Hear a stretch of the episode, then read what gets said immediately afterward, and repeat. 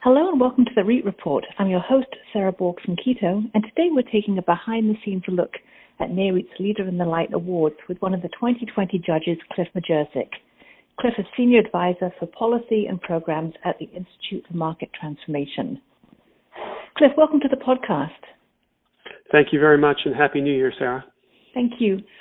So I'd like to start by asking you to describe your background a little bit and how that enables you to uh, to assess the best ESG practices adopted by REITs. Of course. Well, the Institute for Market Transformation, IMT, and I have been working with dozens of REITs for over a decade. Uh, we are helping to REITs to improve the performance of their buildings, and that is necessarily a, a real challenge. You have to marshal many moving parts to improve building performance, everything from uh, energy efficiency, uh, now increasingly to health and resilience and equity and benefits for the community. Um, you have to marshal pieces like corporate policy and corporate structure, capital planning, financing, leasing, permits and entitlements. So uh, IMT works to help REITs uh, line up all of those pieces, and, and, we work as something of a translator to help uh, REITs and, and uh, work with policymakers and financiers, investors, and uh, architects and engineers to um, recognize the value of high performance buildings and help everybody row in the same direction.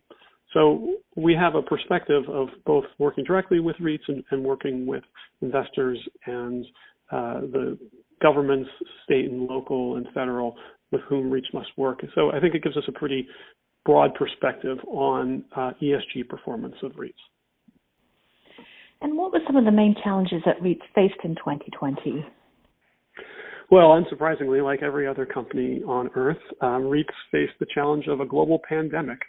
Um, and that is a, a, huge challenge because uh, REITs now have to compete with sort of pandemic alternatives. Offices must compete with telework.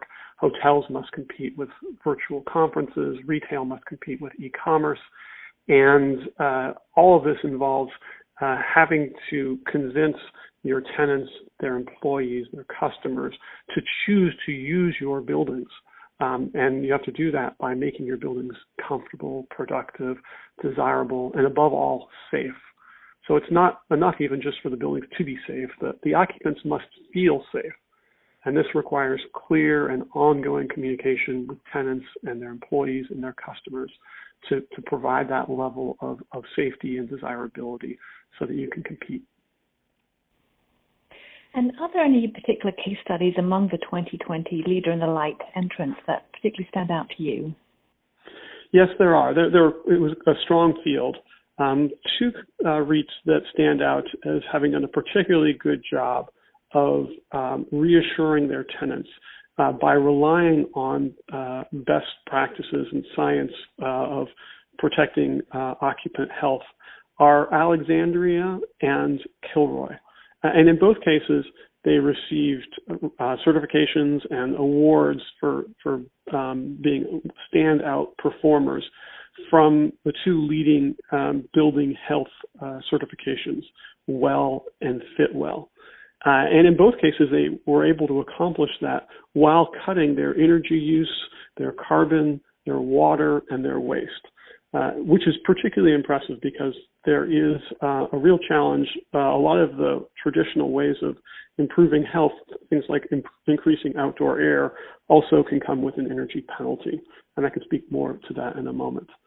I'd also say um, that it's really particularly important in the, this context to work with your tenants, to partner with them and, and communicate w- with them in new ways to help keep occupants safe, not just of, of, any particular tenant, but the collective of all tenants are affected by each other.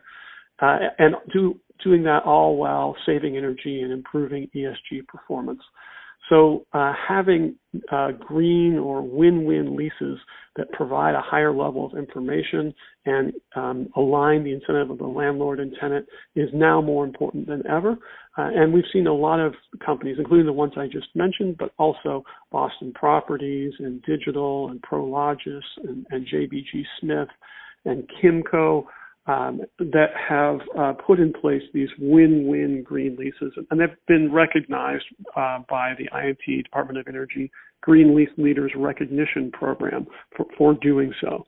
So uh, now more than ever, it's important for the landlords and tenants to be working together. And then there's the, the challenge of the recovery, uh, the economic recovery, and, and um, Kimco, I think, has um, really stood out there. More than two thirds of their tenants in April either had to shut down entirely or they had to go to um, remote pickup instead of their traditional operations. That was enormously disruptive to them. Uh, and many of those are small businesses. So Kimco actually, at its own expense, um, provided resources to help these tenants navigate the process of qualifying for relief, including the paycheck, paycheck protection program, and for doing things like getting permits to do outdoor dining. And uh, that I think really made the difference. That's a, a long-term perspective, um, recognizing that investing in their tenants, investing in their tenants' survival will will pay off, and it's the right thing to do for the community. Um, we've really been impressed by the way REITs have, have stepped up, um, given the unprecedented challenge of the pandemic, to give back to their communities, to give back socially, and to achieve a higher purpose. So uh, I, I, think it's um, there's a lot to be proud of, and I was really impressed as I reviewed the applications for the Leader in the Light award. And looking ahead to 2021, are there areas of ESG innovation that you'll be closely watching? And what role do you think REITs could be playing? Absolutely. Well, again, uh, you know, the pandemic is, is not just going to be a 2020 phenomenon. It won't even just be a 2020 and 2021 phenomenon. I think leading REITs and others are already beginning to plan for the next pandemic. So I think it's it's going to be really incumbent to, to be forward looking and to think about not bouncing back to normal, but bouncing forward to a new normal, a new, more resilient normal.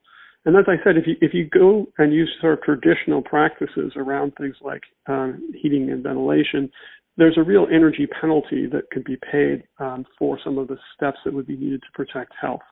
Um, and companies are going to need to invest in new equipment to protect to protect health. They can take this opportunity to sort of kill two birds with one stone uh, and put in place better systems that are not only more protective of health with more outside air, better filtration, um, but also are uh, more uh, energy efficient, that have better energy performance, uh, can help uh, companies to achieve their, their climate goals uh, and to save money for themselves and their tenants on utilities.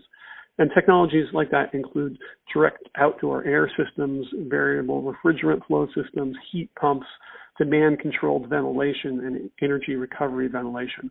Uh, and so all those strategies um, uh, can help improve health, uh, improve energy performance, uh, and cut costs. Uh, and it's uh, the, the necessity of investing to protect health provides a great opportunity for companies to achieve all of these things at the same time and, and position their buildings to be more resilient going forward. Great. Cliff, thank you so much for your time today. My pleasure, Sarah. Have a good day. Thank you.